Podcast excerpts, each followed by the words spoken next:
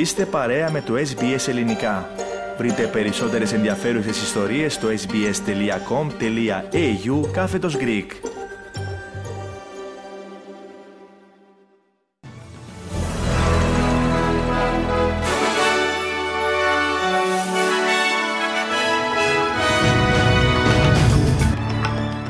Απεβίωσες σε ηλικία 100 ετών ο Henry Kissinger. Η Χαμάς απελευθέρωσε άλλους 16 ομήρους την τελευταία ημέρα της παρατεταμένης εκεχηρίας. Ο Οργανισμός Οικονομικής Συνεργασίας και Ανάπτυξης προβλέπει ότι η Αυστραλία πρόκειται να εισέλθει σε μια υποτονική χρονιά και. Κυριάκος Μητσοτάκης, δεν θα μπλέξουμε σε εσωτερικά πολιτικά της Βρετανίας.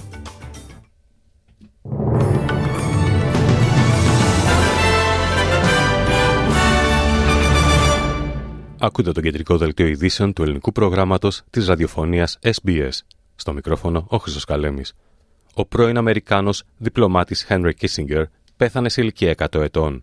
Ο Kissinger διετέλεσε υπουργός εξωτερικών των ΗΠΑ από το 1973 έως το 1977 επί προεδρίας Richard Nixon και Gerald Ford, ενώ πριν από αυτό διετέλεσε σύμβουλος Εθνικής Ασφάλειας γεγονός που του παρήχε σημαντική επιρροή στην εξωτερική πολιτική των ΗΠΑ για μία δεκαετία.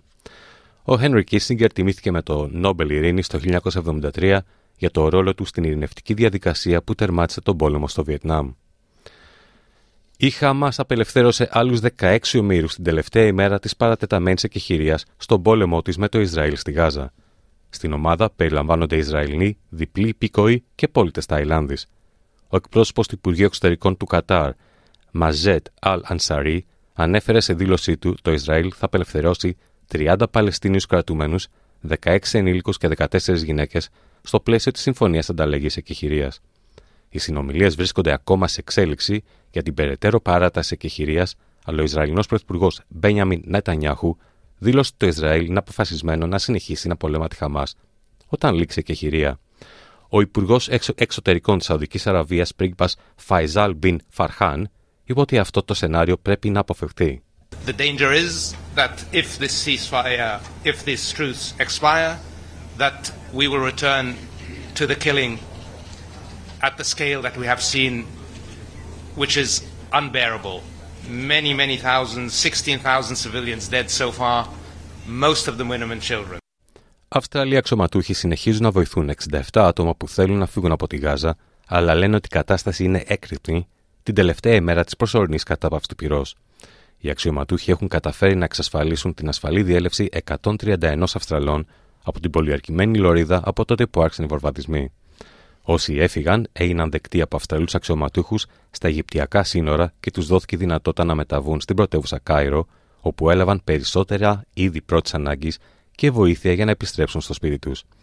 Ο Υφυπουργός Εξωτερικών Tim White είπε ότι παραμένει εξαιρετικά δύσκολο για περισσότερους Αυστραλούς να φύγουν από τη Γάζα, αλλά οι προξενικοί πάλι κάνουν ό,τι μπορούν για να τους βοηθήσουν. You often see relieved and emotional Australians being interviewed at airports on the TV news on their return from a crisis area. But what the public often doesn't see, though, is the thousands of hours of work from Australian consular officials around the world that helps Ακούσαμε, ακούσαμε δηλώσεις του Υφυπουργού Εξωτερικών Tim Watts. Σε ένα άλλο θέμα, ο Οργανισμός Οικονομικής Συνεργασίας και Ανάπτυξης, ο ΑΣΑΤ, δημοσίευσε τις προβλέψεις του για την Αυστραλιανή οικονομία και προβλέπει ότι η χώρα πρόκειται να εισήλθει σε μια υποτονική χρονιά. Ο ΑΣΑ αναφέρει ότι η ανάπτυξη θα μπορούσε να είναι ακόμα πιο υποτονική αν ο πληθωρισμός αποδειχθεί επίμονος ή η οικονομία της Κίνας υποχωρήσει. Ο οργανισμός αναμένει ότι τα υψηλότερα επιτόκια και ο πληθωρισμός θα επιβαρύνουν τις επενδύσεις σε κατοικίες, καθώς και, και τις δαπάνες των οικοκυριών που δεν διαθέτουν μεγάλα απο, α, αποταμιευτικά αποθέματα. Ωστόσο, ο Ομοσπονδιακός Υπουργός Οικονομίας Jim Chalmers δηλώνει ότι παραμένει βέβαιος ότι η Αυστραλία αντιμετωπίζει τις δύσκολε παγκόσμιες συνθήκες από, σχέση, από θέση ισχύως. Now, we're not getting carried away about these very welcome and very encouraging inflation figures. We know these monthly numbers bounce around a bit, and we know that inflation is still too high. Περνάμε σε ένα άλλο θέμα. Η Υπουργός Εξωτερικών Penny Wong συναντήθηκε με Κινέζο διπλωμάτη, καθώς η Αυστραλία επιδιώκει να ξεκαθαρίσει μια σειρά από εκκρεμούσες εντάσεις.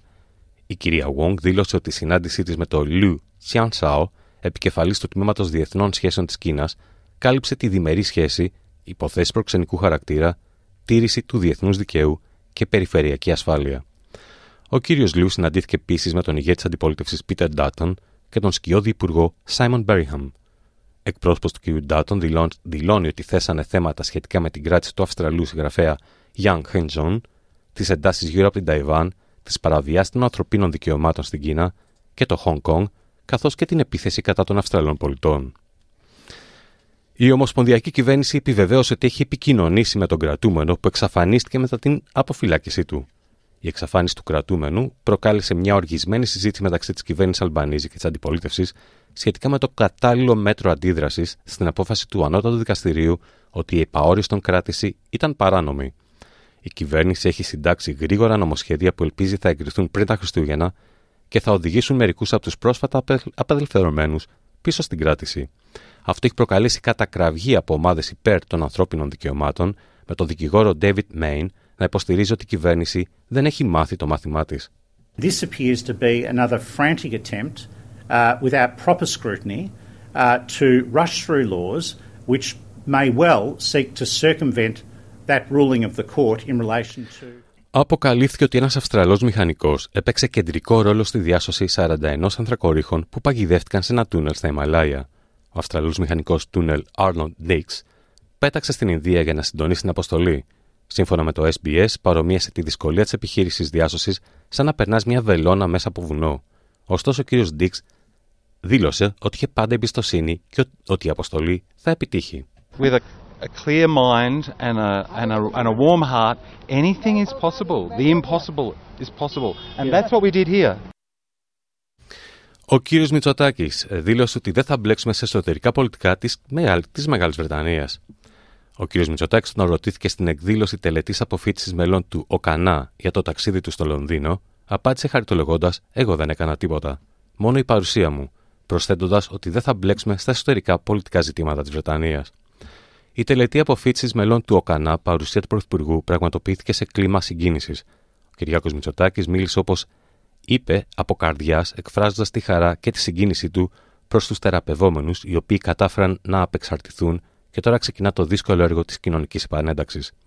Μάλιστα, τους παρότρινε να μοιραστούν τις εμπειρίες τους με όσους το έχουν ανάγκη, όσους δηλαδή βρίσκονται στο λαβύρινθο των εξαρτήσεων, τονίζοντας ότι πρέπει η πολιτεία και η κοινωνία να επιστρατεύσουν όλες τις δυνάμεις τους. Ο Πρωθυπουργός εστίασε στην κυβέρνηση, στην κυβερνητική πρωτοβουλία για τη δημιουργία ενιαίου εθνικού οργανισμού πρόληψης και εξαρτήσεων. Γυρίζουμε στην Αυστραλία. Κάθε πολιτεία και έδαφος της Αυστραλίας έχει τεθεί σε κατάσταση αυξημένου συναγραμμού μετά τη δημοσίευση των φετινών εποχικών προβλέψεων για τις πυρκαγιές. Το Εθνικό Συμβούλιο για τις Υπηρεσίες Πυρόσβεσης και Έκτατης Ανάγκης αναφέρει ότι οι σημαντικές βροχοπτώσεις των τελευταίων ετών οδήγησαν στην πραγματικότητα σε μεγαλύτερη ανάπτυξη της βλάστησης και σε δύσκολες συνθήκες για την ολοκλήρωση των καύσεων μείωσης του κινδύνου.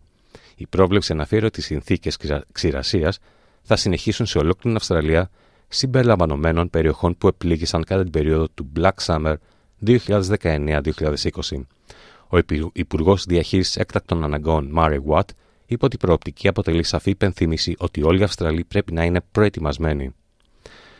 Έχουν ξεκινήσει κλινικές δοκιμές για ένα διαλυτικό χάπι ανακούφισης από τον πόνο με κάναβη.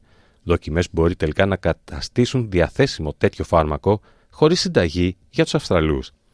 Η Promethean Biopharma ελέγχει επί του παρόντος την αποτελεσματικότητα και την ασφάλεια των νέων τη ιατρικών δισκίων κάναβης για το ελαφρύ ως μέτριο πόνο.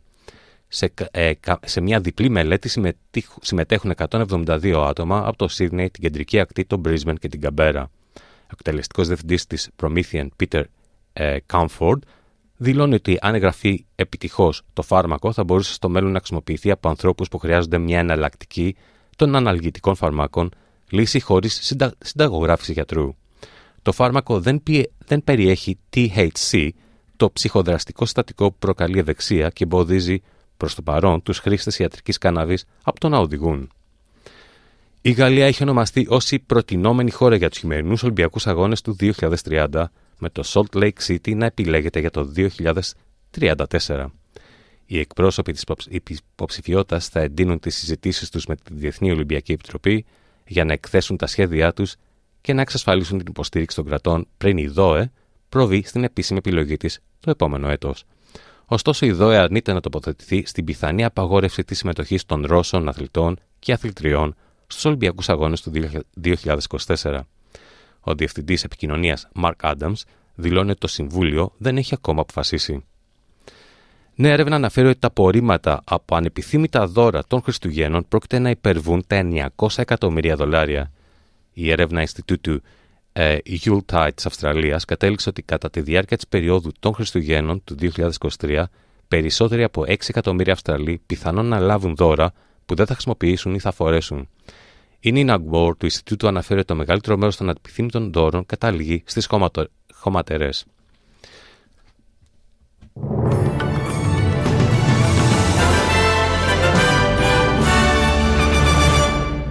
Στις συναλλαγματικές οτιμίες, ένα δολάριο Αυστραλίας ισούται με 60 λεπτά του ευρώ και 66 σεν του αμερικανικού δολαρίου.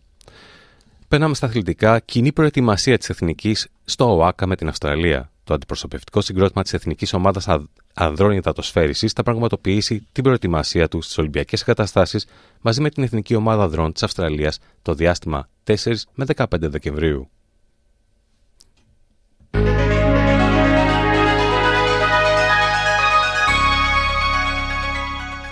Και περνάμε στην πρόγνωση του αυριανού καιρού στις μεγάλες Αυστραλιανές πόλεις. Σίδνεϊ, πιθανότητα βροχοπτώσεων 19 με 27 βαθμούς. Μελβούρνη, βροχοπτώσεις 15 με 19. Αδελαίδα, αραιές νεφώσεις 13 με 24 βαθμούς. Wollongong, πιθανότητα βροχοπτώσεων 18 με 24. Newcastle, αραιές νεφώσεις 19 με 29. Perth, ηλιοφάνεια 19 με 33 βαθμούς. Hobart, αραιές βροχοπτώσεις 12 με 19. Καμπέρα, αραιές βροχοπτώσεις 12 με 24 βαθμούς. Brisbane, αραιές βροχοπτώσεις 21 με 31 βαθμούς. Cairns, κυρίως ηλιοφάνεια 24 με 34. Darwin, αραιές βροχοπτώσεις πιθανότητα καταιγίδων 27 με 34 βαθμούς Κελσίου. Στην Αθήνα σήμερα θα έχουμε αραιές νεφώσεις 11 με 20 βαθμούς και στη Λευκοσία νεφώσεις 9 με 21 βαθμούς Κελσίου. Σε αυτό το σημείο ολοκληρώθηκε το κεντρικό δελτίο ειδήσεων του ελληνικού προγράμματος της ραδιοφωνίας SBS που επιμελήθηκε και εκφώνησε ο Χρυσό Καλέμης. Θα είμαστε πάλι μαζί στις 4.30 με τους κυριότερους τίτλου ημέρας και στις 5 με ένα σύντομο δελτίο ειδήσεων. Μετά τα σύντομα μνήματα του σταθμού μας θα είναι μαζί σας ο, Άγγε... ο Αλέξανδρος Λογοθέτης με το υπόλοιπο πρόγραμμα της σημερινής εκπομπής.